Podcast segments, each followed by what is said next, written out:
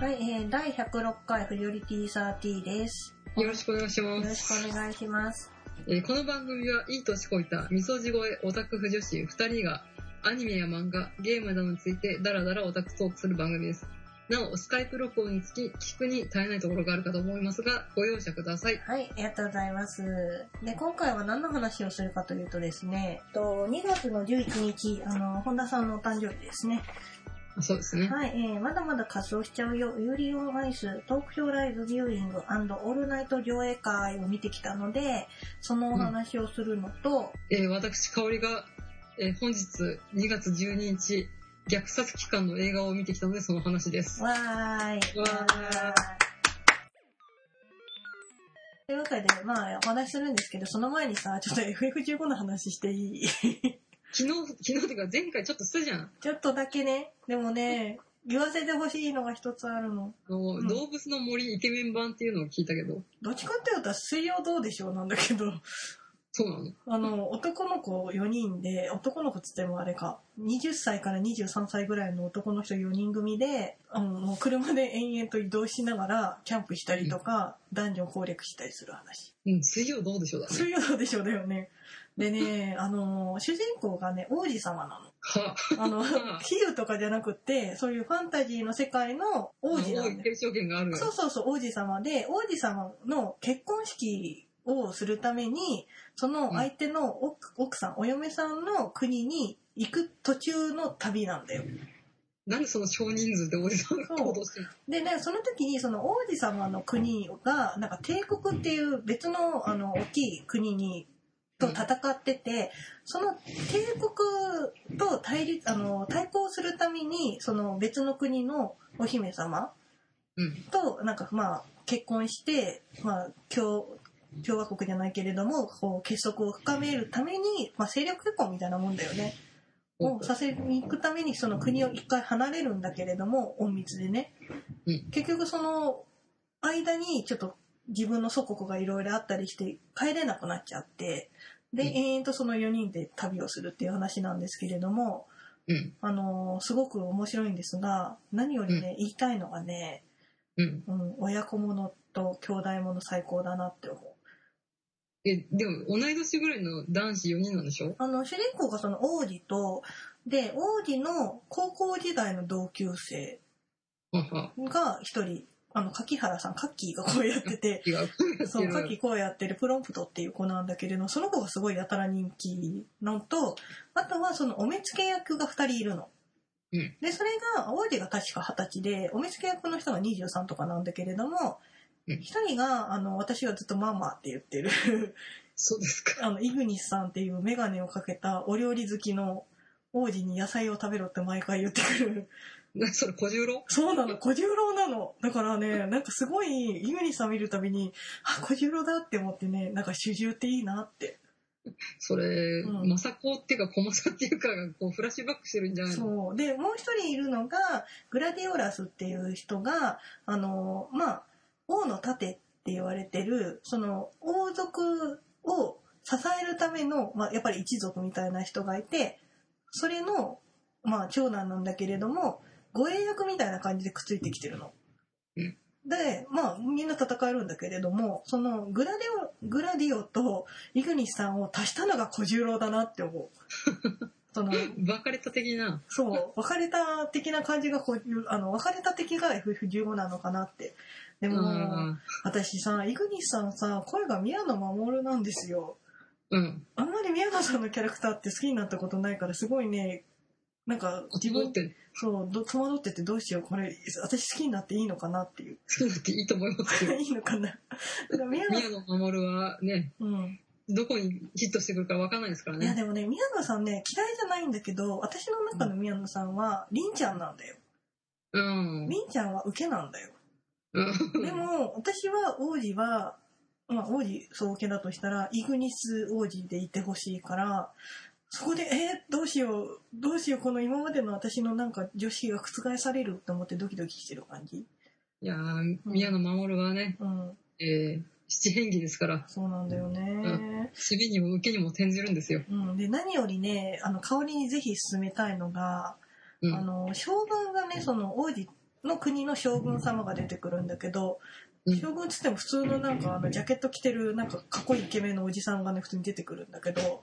うん。声がねあのダイアナエースの片岡監督なんですよあーで渋いのめめっちゃ、あー。めっちゃいいよ香り大好きだと思うやってるのを見たいね。私は多分、うんあの、操作ができないので。いやでも簡単だよあのゲームやっぱりライトとノーマルで選べて、私も最初ノーマルでやってたんだけどノーマルだとなんかあのずっとね戦ってる間中ずっと話してんだよ4人でなんだこあの、のメガネ落ちたぞ、みたいな。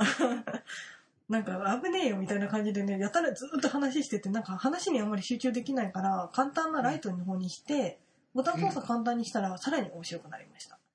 そう。はい、ぜひやってください。あの、面白いです。まだ私も途中なんだけどね、なんかずっとぐるぐるするのが楽しすぎて、うんまだ海渡る前なんだけど、レベルが50ぐらいになっちゃってて、どうしようかなずっとやってるのか。そうずっとやってる。今ね、50時間ぐらい超えたね。うんはい。一応、うちのね、 はい。あの、ポッドキャストゲーム、趣味ですから、そうだね。そろそろ FGO の話とかした方がいいのかな。私、だってスクフェスの話しかできな いから。はい。っていう感じで、ちょっと、ちょっとだけごめんね。F- FF15 の話がしたかっちょったと。だけ、ちょっとだけ。ちょっとだけね。ちょっとだけね。ちょっとこれでまたクリアしたらね、うん。あのーまた話するかもしれないのでよろしくお願いします。うん。はい久しぶりに末置きゲーの話をしたけそど。うだね。あと FF なんかね、久しぶりにやってる感じがする。なんか12と13やったんだけど、途中で終わらしちゃってるからさ、ううん、ん。ちゃんとエンディングまで行けばいいかなって思ってます。はい。はい。私ドラクエ派でした。なあ、ドラクエね、ファイヤーとかサンダーとかじゃないからな。え え。メラです。メメラですラゾーマです。はい、えー、というわけでですね、えっ、と、昨日2月11日の土曜日祝日、建国記念日ですね。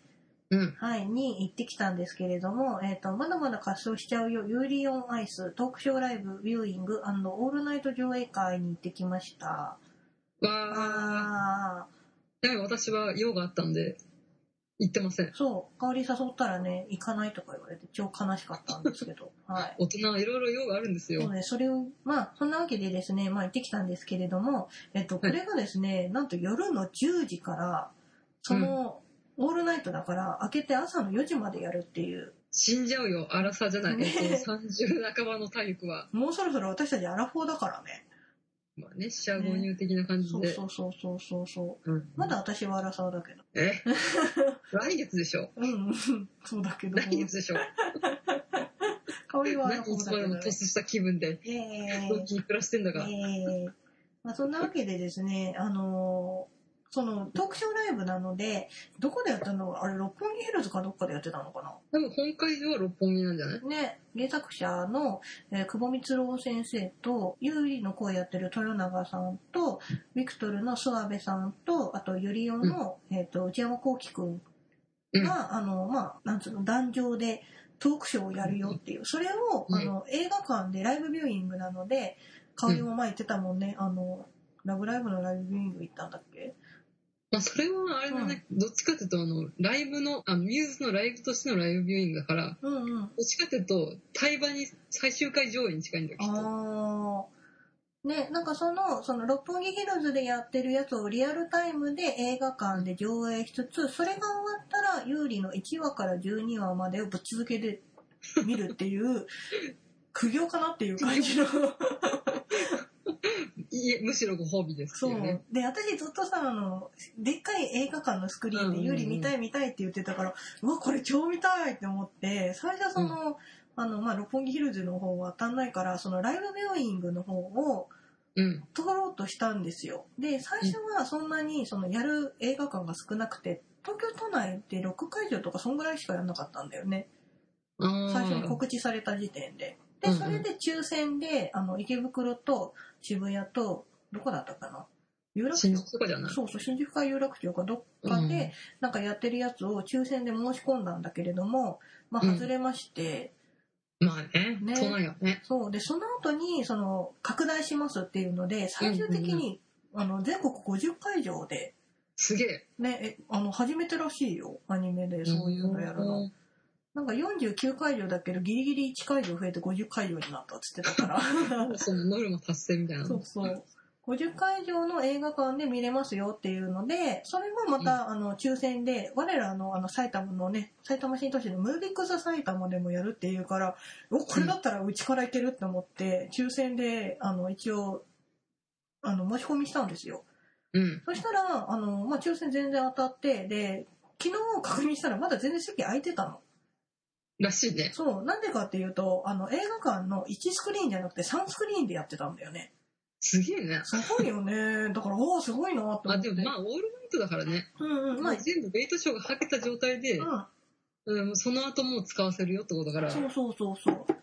いや、すごいね。なんか、皆さんの熱気がムンムンとしてましてね、楽しかったです。あの、香りがさ、そのライブビューイングと聞くとき、サイリウムうんう売っん。ていいですよとか言われてたじゃん。で、うんユーリのそのライブも、あの、公式発表されたときに、サイリウムも声出しも応援大丈夫です。オッケーオッケー。うんうんで、あと、あの、JJ の、あの、テーマオブキング JJ うんうん。を、あの、一緒に歌いましょう、歌えるようにしてきてください って、公式だから私だったからね。そう、言われて、まあ私は JJ はどっちかっつうと、あの、大と思ってるから、あの、 JJ 応援してあげて。JJ ガールズとして。のまあ、あんまりどうでもよかったんだけど、あの、今回一緒に行った後輩が JJ 大好きで、私も好きですよ。うん、なんか歌詞カードを自分で用意するぐらいだったから、あ、これは私あんまり言っちゃいけないやつだと思って一緒についてたんだけど、私も JJ の歌をカタカナで変換したやつっていうのを送りつけたっていう。そうね、ありがとう。なんかこれ、私宛てのリツイートだなと思ってた。うん。うんこれ見ると、見て歌うといいよ。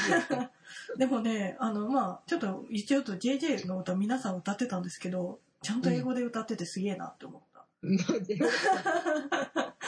で、そんな感じで、あの、公式で発表されるぐらいで、あの、サイリウム、皆さんやっぱいろんな色持ってきてて、いや、最近の子はね、結構デフォルって持ってんだよ。そう、持キっンてプるねリ応援とかうさ、んうんうん。ハイアンドロー応援上映会とかさ、うん、いろいろ言ってるから、うん。持ってんだよね。ねえ。で、私はまあ、サイリウムはちょっとドラマでもらった、あの、買ったサイリウムっていうかなんか、ライトのやつ、ドラマだのライトぐらいしかなかったから、さすがにこれを的じゃねえかそう、持ってったら別ジャンルだしなって思って、持っていけないからって思ってたら、その一応、オールオールナイト上映会に参加する人が、あうの、ん一、人一人、イワンセット、うちわと、その、選手が、なんか応援できるバナーを、なんか貼り付けて応援できますよみたいなやつを配布されて、うん。で、それをまあ貼り付けて応援してくださいね、みたいになってたのね。うん。だから、一応まあそれをくっつけて、あの、一応振ってた、ずっとわーって。誰をやったのえっとね、い表を有利で裏をビクトリーにしといた。 はい。うん、ビクユーって思いながらやってた。でも皆さん、やっぱりそれは保存用にされるのか、あまり振ってる人いませんでしたね。あ、そうなんですそうか。ですね。で、私ね、なんかその、抽選で初めて当たった時のチケッうトんそのまま取ったんだけど、うん。その席が、あの、うん映画館の2列目の角、あの、一番端っこの席だったの。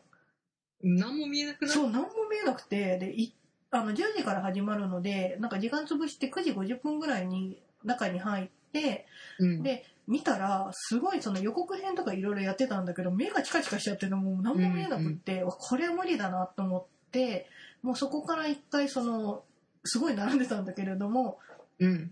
一回チケットもう一回取り直しちゃったの。金払って。金払いました。だからあの、1枚3000円なので、まあそういうチケットをね、本当、うん抽選でやったんだからいいとこやってと思うよね。そうそうそう。で、まあね、なんかこれでさ、すごいキツキツでさ、空いてなかったらそういうチケットをね、あの、無駄にしちゃうと周りの方に迷惑かなと思ったんだけど、まだまだ全然空いてたので、すいません、ちょっと、後ろ側の真ん中の席を取ったんですけど、取って正解だなって思いました。ね。席に余裕があればね。でもほんとね、まあ、トークショーライブの内容は、公式の方からも発信されてるんで、うんそ。こまで長く語ることもないんだけれども、マッカチンがプルプル震えたって、そそうう、私は。あの、諏訪部さんがですね、あの、前、なんだっけ、あアベマ TV の時に出てた、うんあの、白髪っぽい髪型と、もうビクトルのこっそりでしょ。そうして、うんなんかマカチンティッシュケースをずーっと持って、プルプルプルプルしてて、なんかマカチンってずっと叫んでた。うん。そういうなんか小ネタがもうすでにさ、うん。上がってて、まるで私は見てきたかの ようですね。そうね、今、みんなそういう配信が早いからね。で、なんか、うんあの、うん新しい、なんかこう、劇場版とか2期とかの発表があるかな、みたいに言われてたけど、特に発表はなかったです。いや、まだ早いよ。そっまかだ。終わってまだ2ヶ月ぐらいしか経ってませんから。ね多分発表されるとしても、あのね、あの DVD1、2巻の、あの、買うと抽選でいけるよっていう、あのねうんうんう、んイベントの時に、まあ両方私は落ちましたけど、うんそうですか。あ落ちましたけど、あの、あれで多分発表されるのかなとは思うんですけど、今回特に、あの、なく新しい発表はなく、ただあの、皆さんから寄せられたコメント、あの、寄せられた質問を答えますよみたいなやつで、うん。まあ、突筆しすべきは、あの、クリスのうん。 11話に出てきた、あの、男の人は誰なのかっていう。あ、カルピッピ。カルピッピ。 かっこかり。カルピッピはなんかスケート連盟の人らしいよ。え、なんかスイまさスかの。私たち振付師だと。そうそうそう そう。散々言っていたあの彼が。なんか久保先生曰く多分あのクリスのスイスのうんうん。国の人じゃん、スイスのスケート連盟の人だと思うんだけどでも、やたらあのクリスの荷物を持ってたりとかなんかうんいつも早いよみたいなこと言ってるからそれはどういう関係なんでしょうねっていうのを久保先生が言ってた。えそれはお任せしますってことですそねう。そうで久保先生がねそのまあそれを始まる前にも言ってたんだけどなんかその自分の解釈みたいな、久保先生の解釈みたいなのを言っちゃうとそれが公式発表になっちゃうから、今後これからも今までもこれ、それを言うことはないって言ってた。そのうん、それ見た。ね、 その人たちうんが考えるものが全て正解だと思うから言わないって言ってたけど、ただそのカレピッピは名前はまだは、あの何も出てないらしくって、うんうん。ただ久保先生の中ではあのガラスの仮面のますみさんっぽく見えるから、うん。あのますみさんって名前で呼んでたらしい。そうそう。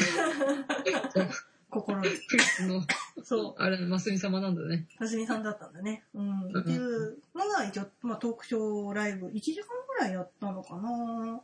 結構、は長いです長ね。かったね。で、まあ、常にね、内山くんがつまんなそうな顔してて可愛いなって思 って、それ内山くんつまんなそうなデフォルトだからいいじゃそないうそうそう、もう可愛いって思って、それだけずっと、まあ細い、内山くん細いって思いながら。うん。まあ、おうんお母さんそれ見れてとても幸せでした。はい。眠いんだろうなって。 そうそう。こんな時間に起こされて眠いんだろうなって思って見てた。うんうんまあそんな感じで、一応1時間ぐらいやって、で、その後に、えっと、1話から12話が始まったんですけれども、そのう間ん休憩が2回入ったのね。で、えっと、休憩が入ったタイミングが、どこだと思え、5話ぐらいじゃないう ?4 話の後と、うんうんうん7話の後。ああ、なんだろうね。そうなの。で、オープニングとエンディング私好きだからさ、は12回見れるのかなと思ったら、カットされてた。 1回ずつしか出なかった。あ、最初と最後ってことえっとね、1回目、1, 1話の最初と、うん。あの、7話の、あの、シティハンター的な終わり方するときあるじゃん。あああ、すそごい。この時に、やっとエンディング出て、やっと出たよって。で、毎回さ、その1話終わることにエンディング出ないのかよってずっと叫んでたから、やっと7ま話あ、出てたよ3分ぐらいね、エンディングやってっから、そうそうそう。で時も間が。エンディングさ、劇場で見るとやっぱ綺麗だね。ああそこだあ、け見、ね。あのあそこだけちょっと見てみたブい。ルーレイ版をさ、うん流してるでしょうん。そうだよ、ビクトルの家が、あの、ニューバージョン差しに替なっわっててたる方。そうそうそう。なんかあと、ユーリのネクタイが差し替わってる方。ユーリのネクタイ写真買ってたかなあの、なんだっけ、あの、ロシア大会が終わった後にユーリのコートの色が変わってるのはまだ変わってなかったよ。ああ あの、ダサいネクタイ燃やしたいって言われてたあのネクタイの色が変わってるっていうのを見たよ。あ、そうなんだ。水色じゃなくなってるの。まあいいや。まあいいや。 私のうん。ツイッター上ではそう言ってましたけど。とりあえず、視野、あの、大きい劇場で見えたので、ううんん私は思い残すことがないなと思ったんですけれども、来ていた方のですね、うん。 9割は女子でした。まあでしょう ね。まあたまにね、うん。その、不女子の彼女に連れられてきた彼氏とかいるでしょうそけれうど。そうそう。うん。ね、後輩は男の子なのですっごい肩身狭そうな顔してたんだけど、うん。あのーやっぱり JJ のところ、11話のところで、後輩泣いてて。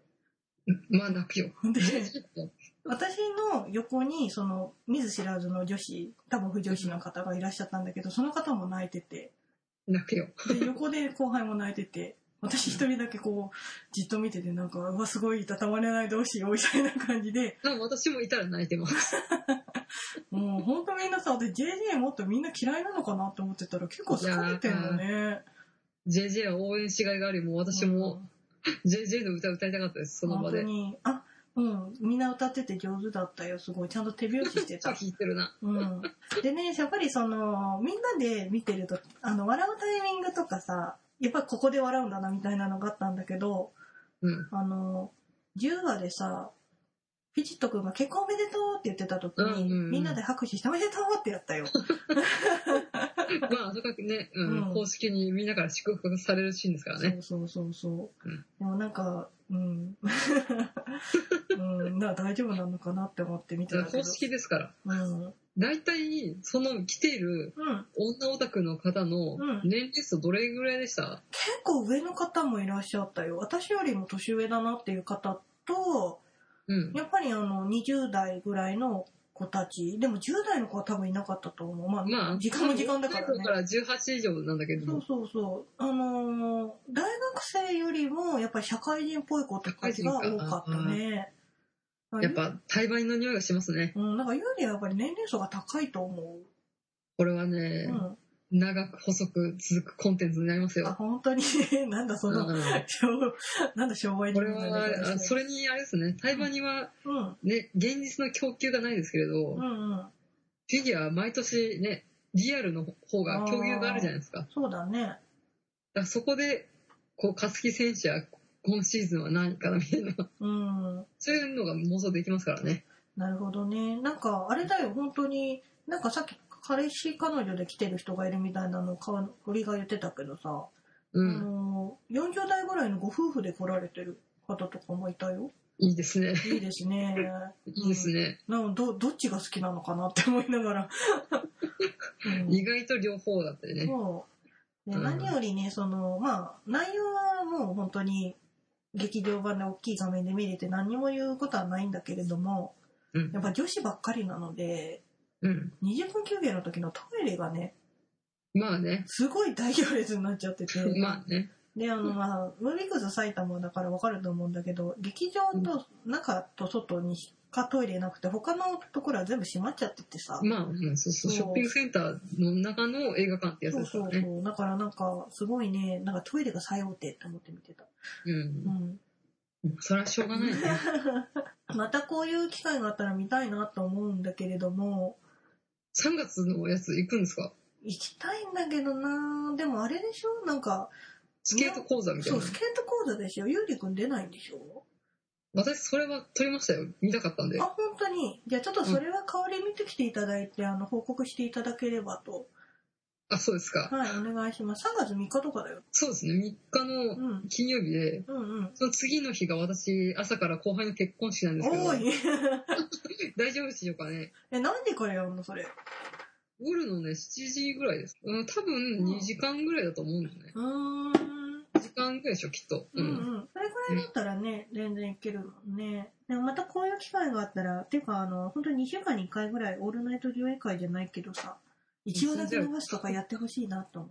死んじゃうよ、オー ルナイト。いやー 多分明日ね、ガクってくるじゃないですか。なんかね、そう、前、2年前ぐらいの年末にさ、あの、うんオールナイトして、その後、荒井明のライブに行ったっていうのを、なんか香りと話した気がするけど、うん。その時はガクってきたけど、ちゃんとね、5時に帰ってきて、そのまま12時まで寝たから7時間ぐらい寝たんですよ。いやー、どうでしょうか。なんか明今日す楽しみですね。今すごい元気で、でもなんアか、ドレナリンが出てるからですね。そう、見てる時に、すごい、なんか、なんかこう、言いようのないだるさがズシンってきて、あ、これが年齢かってすごい思った。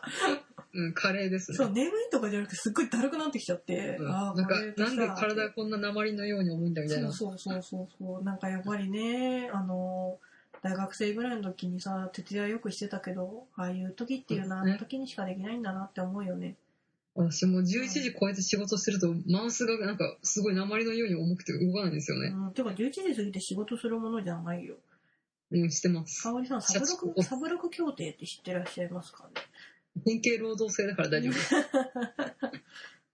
はい、という感じでしたあんまりまあ大してあのお話ししてないんですけれどもそうかな。はいうんうんまあ、とりあえずなんか周りの不良比がすごい反応が良くて、まあ、これが、結構、あれね、うんみんな盛り上がってる感じだったね。うん、楽しかったよなんかあの「ダバーイダバーイ」って言ってたあ、やばいね。ううんん。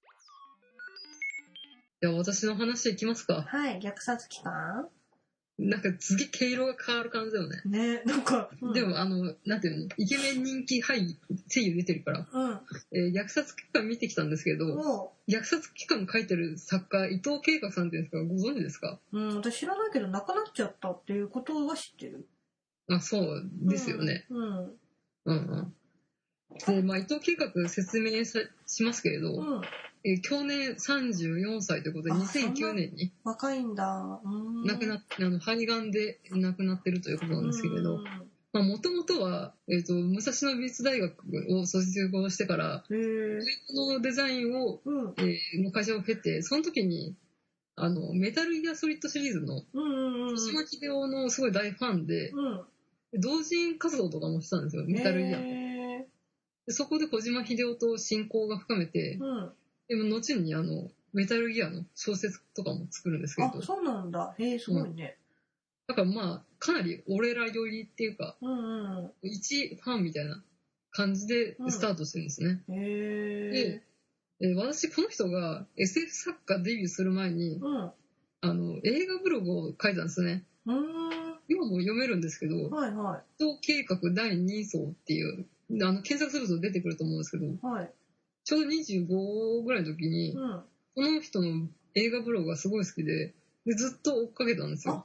そうなんだその頃から知ってるってことうん、まあ、このインディーズの頃から俺追っかけてる から、メジャーデビューしちゃって、いるよねそういう人みたいな感じ、なんかここじらせファンみたいな感じですけど、うんうんその映画ブログの書評っていうか映画表うんが好きでずっと読んでて、うんで、2006年に、うんあ2004年からその映画ブログをやってるんですけうど、んうんで虐殺期間で、あの、早川、みあの SF 文庫、うんあ SF 部門うんでデビューするんですよ。へで、え虐殺期間、えーハーモニー、死者の帝国等々、えー出して、うんえーわずか3年の、えー活動期、あ、2年かな。うんで、えー2009年に肺がんで逝去ということで。かわいそうだねなんかこれからって感じだったのにね本当これからっていううんう感じだったんだけど、んで、結構さ、まあ、伊藤計画の名前が出るときに、うん0年代の SF の名手とか、天才が現れたとか、うんえっ、と、創世の作家とか、よく言われるんですけれうど、んなんかね、そういうふうに神格化みたいなうんのされるの、結構どうなのかなって思うんですけれど、あー昔から知ってる香りとしてみればあ別にそういう なんか、インディーカードみたいなの吹かせたくないんですけれうど、うんん映画のブログとか読んでみると、うんいろいろ雑多な感じで、うんまあ、書かれてるんですけど、結構面白いんで、読んでみてくださいっていう感じで、ままあ、そこから入るわけなんですけれど、うんだから映画ブロガーとしての伊藤計画の方が私は馴染みが深いんですよ。うんどういう映画が好きなの SF? あこの人ね、まあ、メタルギアソリッドが好きだって言ってるので、うん基本的に SF とか、うんバイオレンスアクションとか、うんあとはまあちょっと社会派っぽいような。うーんあと、押島守好きなんでね。ああ、好きそう。なんか、うん。作品がそんな感じじゃん。うん、だから広角機動隊とか好きな人はう、んうん。かなり好きだと、まあ多分知ってると思うから言わないけれど。うんうん。うん。小島秀夫に影響されたって言ってるけど、かなり押井守の影響が強い作家なんで、まあうーん。、押井が好きな人は、まあ、見てみて損はないのかなとは思います。うん。はい。まあ、伊藤計画の、えー、説明はこれぐらいで、うん。まあ虐殺期間なんですけど、うん。あれ、映画か。映画か三部作みたいなやつだよね。そうですね、あの、んプロジェクト伊藤ということで、うん。 3、4年ぐらい前だっけうん。から、あの、死者の帝国、ハーモニうん。ー、えー虐殺期間っていうことで、あの、ノイタミナの映画プロジェクトとしてやってたんですけど、あ、そうなんだ。ノイタミナなんだ。あそうそう、提供はノイタミナへで、え。でも、、この虐殺期間がうん。作られてる時に、うん。あの、サムライチャンプルーのうマん。ングローブうん。が倒産しちゃったじゃないですか。あ、そうなんだ。へえ。そうそうそう。それで、うん1年ぐらい頓挫して、うん。で、今回やっと違う制作会社で公開に至ったっていうね。へえ。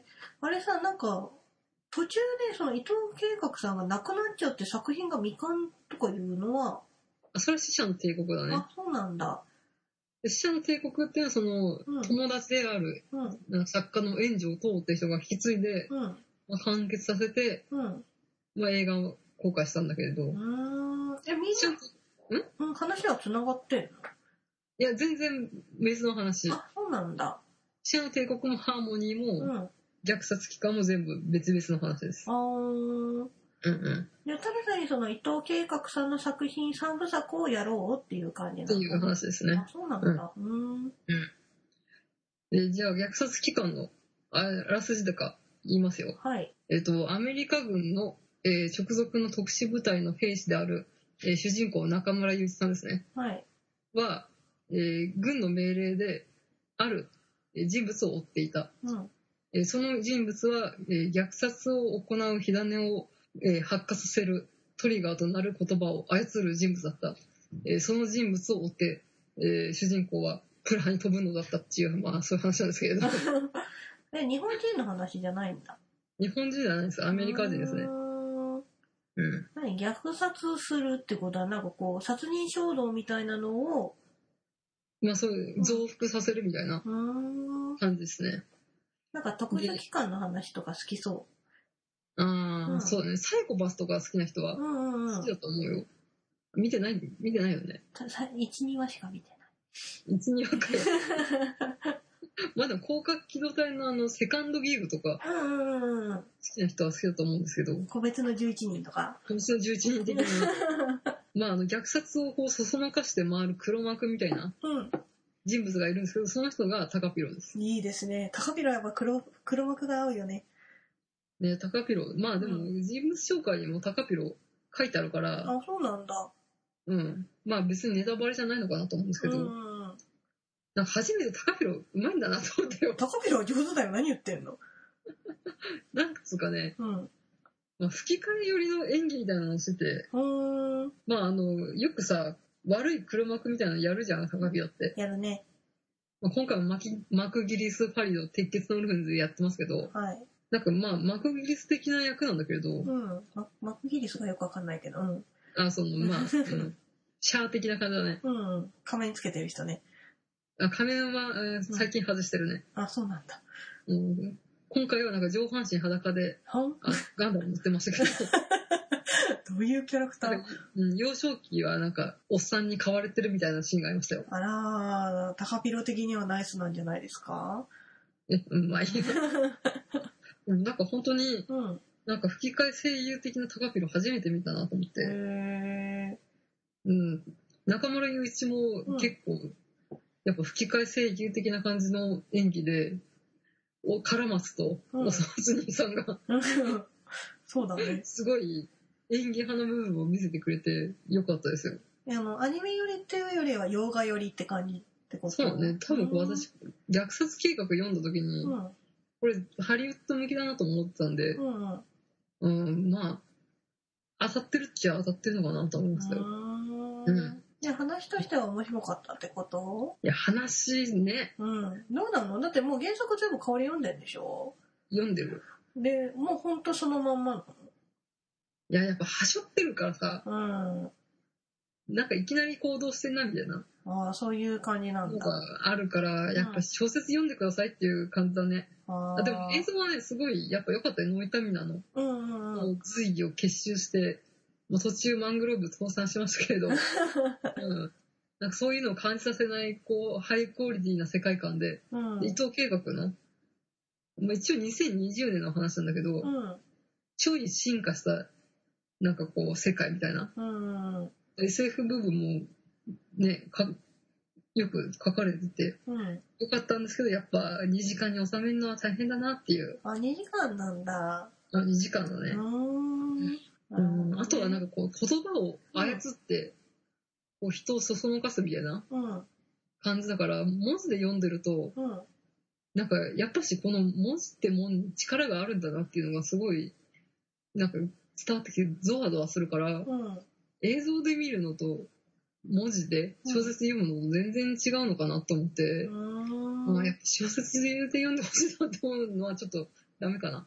まあ小説、うん、まあ小説の良さと映像の良さだよね、きっと。うん、なんか映像にして良かったなっていう作品と、これは小説じゃないとわかんないよな、みたいな感じなのうーんまあでも映像もねそれなりに良かったんですよ、うんまうん、今持てる日本のアニメ技術の髄を結集しましたねみたいな感じで、うん。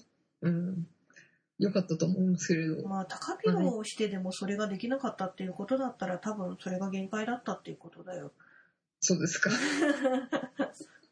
うん。 まああとはなんかこのちょうどアメリカの話で、うん。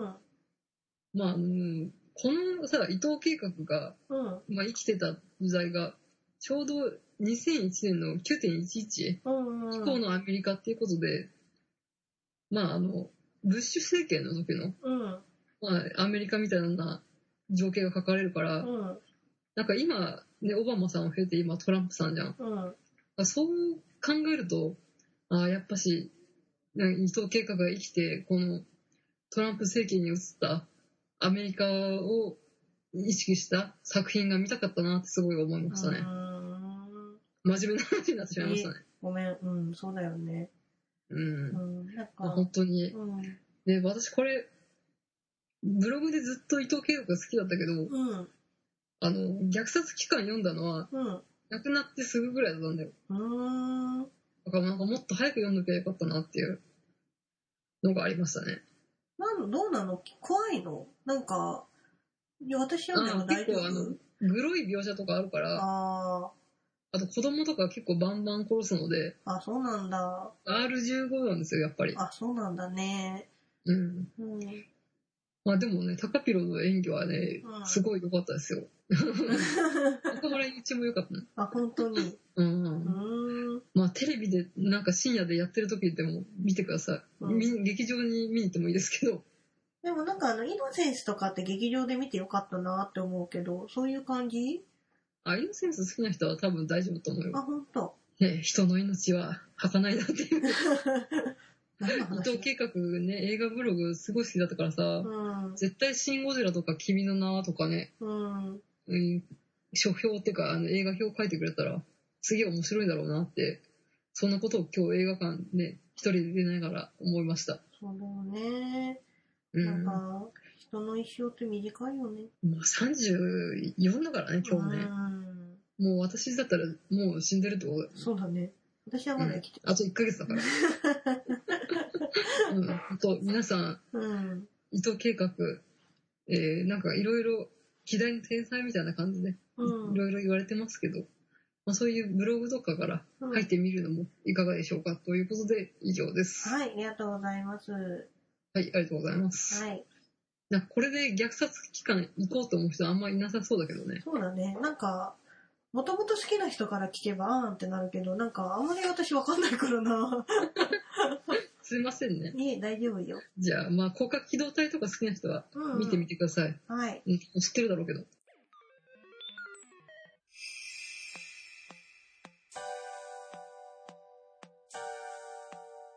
じゃあ、エンディングいきますか。はい。まあもう結構2時間ぐらい喋ってきましたけれど、はい。どうですか疲れた。そうだ疲れたよ、香り。疲れたよ、まったく。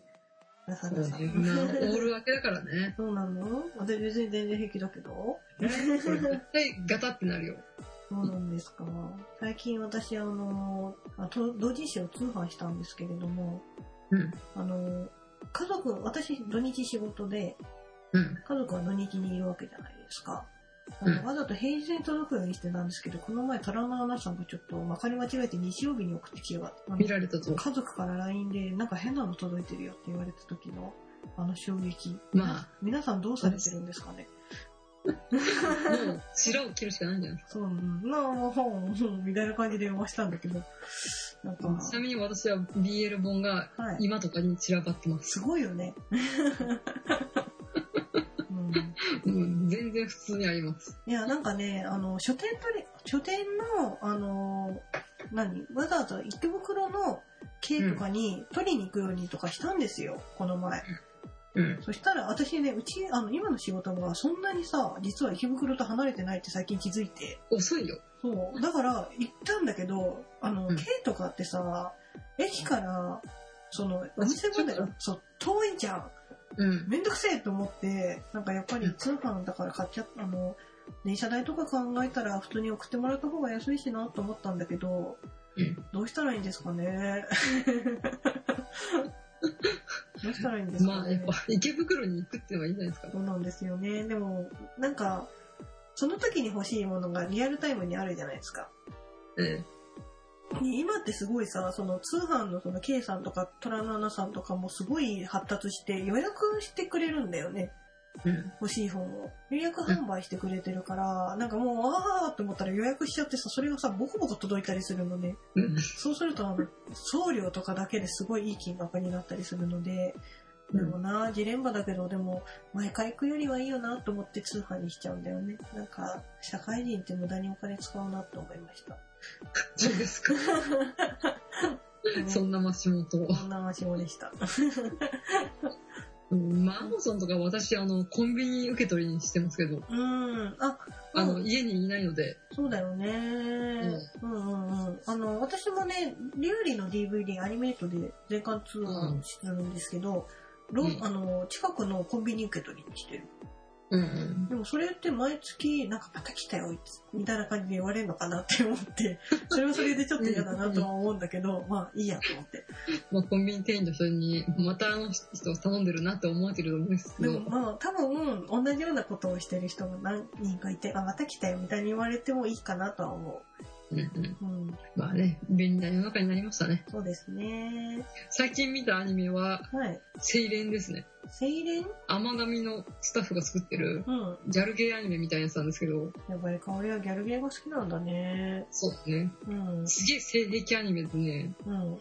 なんか人の性癖をこう盗み見ている感じがしてね、逆にドキドキしますね。あ、本当に。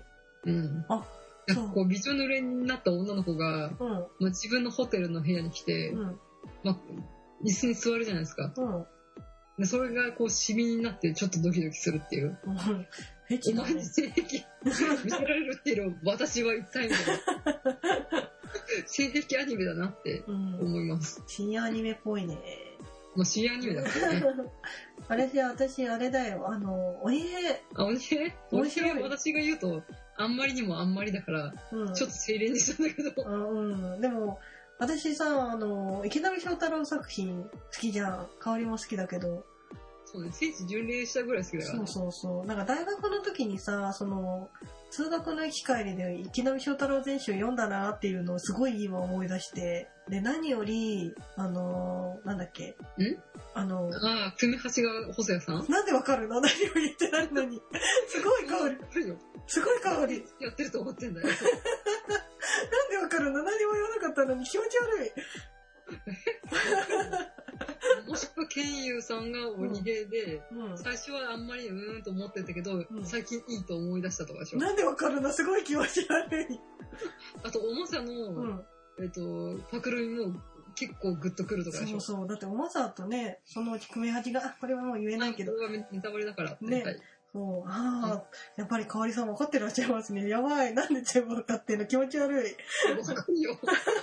でも本当かっこいいよね。あの、マッパのうんう会長がね、ん。ねえ。持ってる丸丸山さん、うん、う丸ん井。さんだっけが新しく始めたプロジェクトってことで、ね、結構ジョーカーゲームとか、うんうん。ね好きな人とかいいんじゃないでしょうかね。ねえ、でもなんかやっぱり、時代劇ってね、今、それこそさ、お茶の間で見る機会がほとんどなくなっちゃったじゃん。一時期は、あそうのね、八丁堀の七人とかね、見学障害とかやっててすごい、私はあの会話大好きだったんだけれども、最近全然やってないじゃないですか。うん。だからなんかアニメでやってね、ちょっとそれをもう一度再熱させていただけるんだったらいいなと思いますね。そうですね。これから藤枝バイアンとかもやるかもしれませんからね。いや、それはないと思うけどね。そうです か。藤枝バイアンはね、なんか、私の中であの、漫画がうちにあるんですよ。うちの父が好きで。 斎藤隆そうなの。斎藤隆夫のイメージしかなくってさ。そう、ダメだな。うん。そうですね。はい。でも、はい素晴らしいね。うん。まだ何話 ?5 話ぐらい。 6かなうんううんん、だね。うん。でもまだ、あの、鬼平ってさ、途中から見ても、なんとなくわかるじゃん。1話完結だし。うん でもなんかこう、時代劇特有の人情ものと、なんかその、余韻なんか人生の儚さみたいな余韻とかをすごい池波さん読みながらこう、なんかね、感じてたのがすごい、蘇ったそう、蘇って、はーってなった。あの、うん辻切りの人がさ、あの、ああはいはいあの、なんかあの、自分のか敵討ちを、うんお父さんの敵討ちをするために追っかけてるんだけれども、見つからなくって、で、結局なんか人切りみたいになってたんだけれども、もうそこの仕事を辞めて、なんか自分の好きになった人と一緒に、違うところで一緒に暮らそうみたいなところの最後の最後でその敵討ちの人と会っちゃうみたいな。あああの宿屋のそうそうそうそう。で、その時に、その最後の女の人が、あの、その帰りを待ってる女の人がずっとにっこり笑ってるんだよね。うんで、その横をその敵討ちの、その敵の人が、なんかこう、交差していく感じが、あ人生交差点みたいな感じが、 あ、これ池上翔太郎って思いながら、うん、よかっいやーた。本当うんでも結構ね成功してるよねうん、してると思う。なんかそこまですごい、アニメ、まあアニメなんだけれども、なんかこううん、時代劇の良さを壊さずに、ちゃんとなんかその、アニメ好きの人も取り込めるような形になってるから、で、声優さんの使い方もちゃんと上手じゃん。細田さんとか、岡本信彦さんとかさ、うんううんん、いいねって思ってみてる。うんね細谷さんが一番いいんだけどさ。まあそんなはい。